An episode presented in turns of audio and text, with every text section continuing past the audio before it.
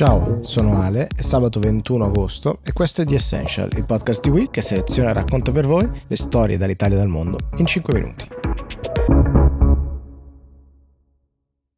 Essendo sabato, come sapete, questa puntata eh, la decidete voi, eh, scegliendo quali temi eh, trattare, consigliandoceli alla mail essential-willmedia.it. Devo dire che sono arrivate diversi suggerimenti, diverse domande tutte piuttosto complesse. Davide Moldoveanu ci chiede di parlare della scoperta che gli scienziati del Lawrence Livermore National Laboratory in California hanno fatto, ovvero avvicinarsi alla prima produzione di energia pulita, teoricamente illimitata. Ovviamente non è il mio campo questo, essendo un tema estremamente tecnico, ma è davvero affascinante quello che è successo. Proviamo a semplificare, a riassumere insieme eh, in termini comprensibili ai più e non solo, non solo ai detti ai lavori. Di fatto si tratta di un passo avanti molto importante, seppur piccolo, durato pochissime frazioni di secondo, eh, verso la fusione nucleare, che è di fatto il contrario rispetto alla fissione nucleare,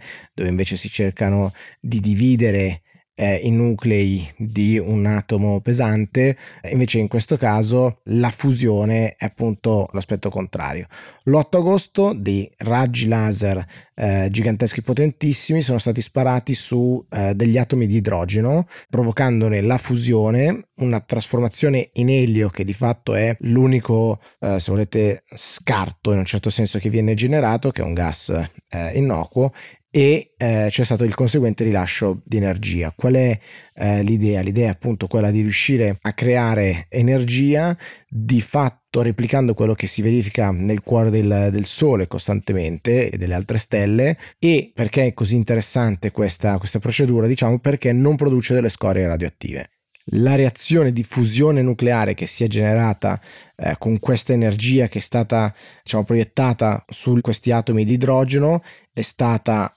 diciamo in un valore assoluto enorme perché si tratta di 1,35 megajoule, ma sono stati trasferiti agli atomi dai laser 1,9 megajoule, quindi di fatto diciamo l'energia che è stata utilizzata per il processo è superiore rispetto all'energia restituita in un certo senso. Ovviamente l'obiettivo finale è il contrario, quindi di avere un surplus di energia eh, restituita, ma è sicuramente un passo avanti gigantesco, almeno così lo ritengono i tecnici e gli scienziati, ed è estremamente affascinante, uno, la capacità dell'uomo di riuscire piano piano ad avvicinarsi, provare a replicare in piccolo qua sulla Terra quello che avviene all'interno delle stelle e del Sole. E due ovviamente di nuovo riaccende come dire da una parte le speranze di creare delle fonti di energia che non abbiano impatto sull'ambiente quindi pulita, estremamente pulita senza ovviamente tutto il tema delle scorie da parte del nucleare e riaccende anche il tema sul nucleare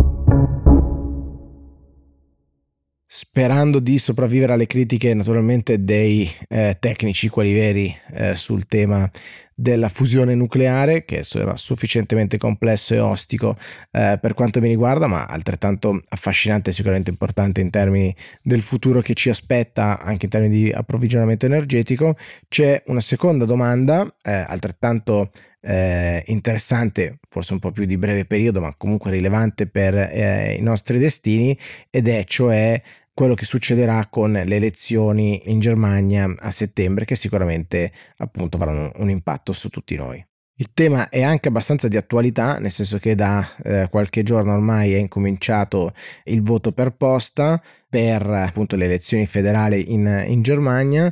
il voto per posta è un voto che eh, sicuramente dicono gli analisti sarà più utilizzato quest'anno rispetto al solito anche per il timore eh, di nuove ondate di Covid. Generalmente, come si può immaginare, anche è un genere di eh, modalità di voto più utilizzato dalla popolazione più avanti con gli anni, diciamo così, e che dovrebbe quindi in un certo senso favorire da una parte l'elettorato, diciamo, della Merkel, anche se sappiamo che Angela Merkel dopo appunto queste elezioni ci darà il passo e terminerà di essere alla guida del paese dopo più di 16 anni, ma anche ai Verdi, ad esempio, perché solitamente è un gruppo di elettori piuttosto benestanti e con eh, un buon livello di, di, istruzione che sostanzialmente di solito rappresentano anche diciamo, la constituency, quindi il corpo elettorale dei Verdi. Come sapete appunto Angela Merkel non sarà più eh, della partita per il controllo del, eh, del paese,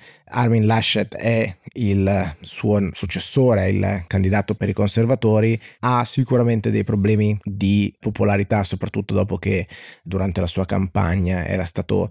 dire, colto da alcune, da alcune, telecamere ridere durante una visita alle aree che erano state colpite dalle alluvioni in, in Germania e questo ovviamente era risultato particolarmente noioso e fastidioso. Al momento quello che sarà eh, l'esito delle, delle votazioni è piuttosto incerto, sicuramente è un tema che possiamo affrontare con Lorenzo Pregliasco di Utrend che hanno fatto diverse analisi molto interessanti sui sondaggi e le scenari e magari lo facciamo in actually in una delle prossime puntate. The Essential del weekend finisce qui, io vi auguro un buon weekend e ci troviamo lunedì. Ciao!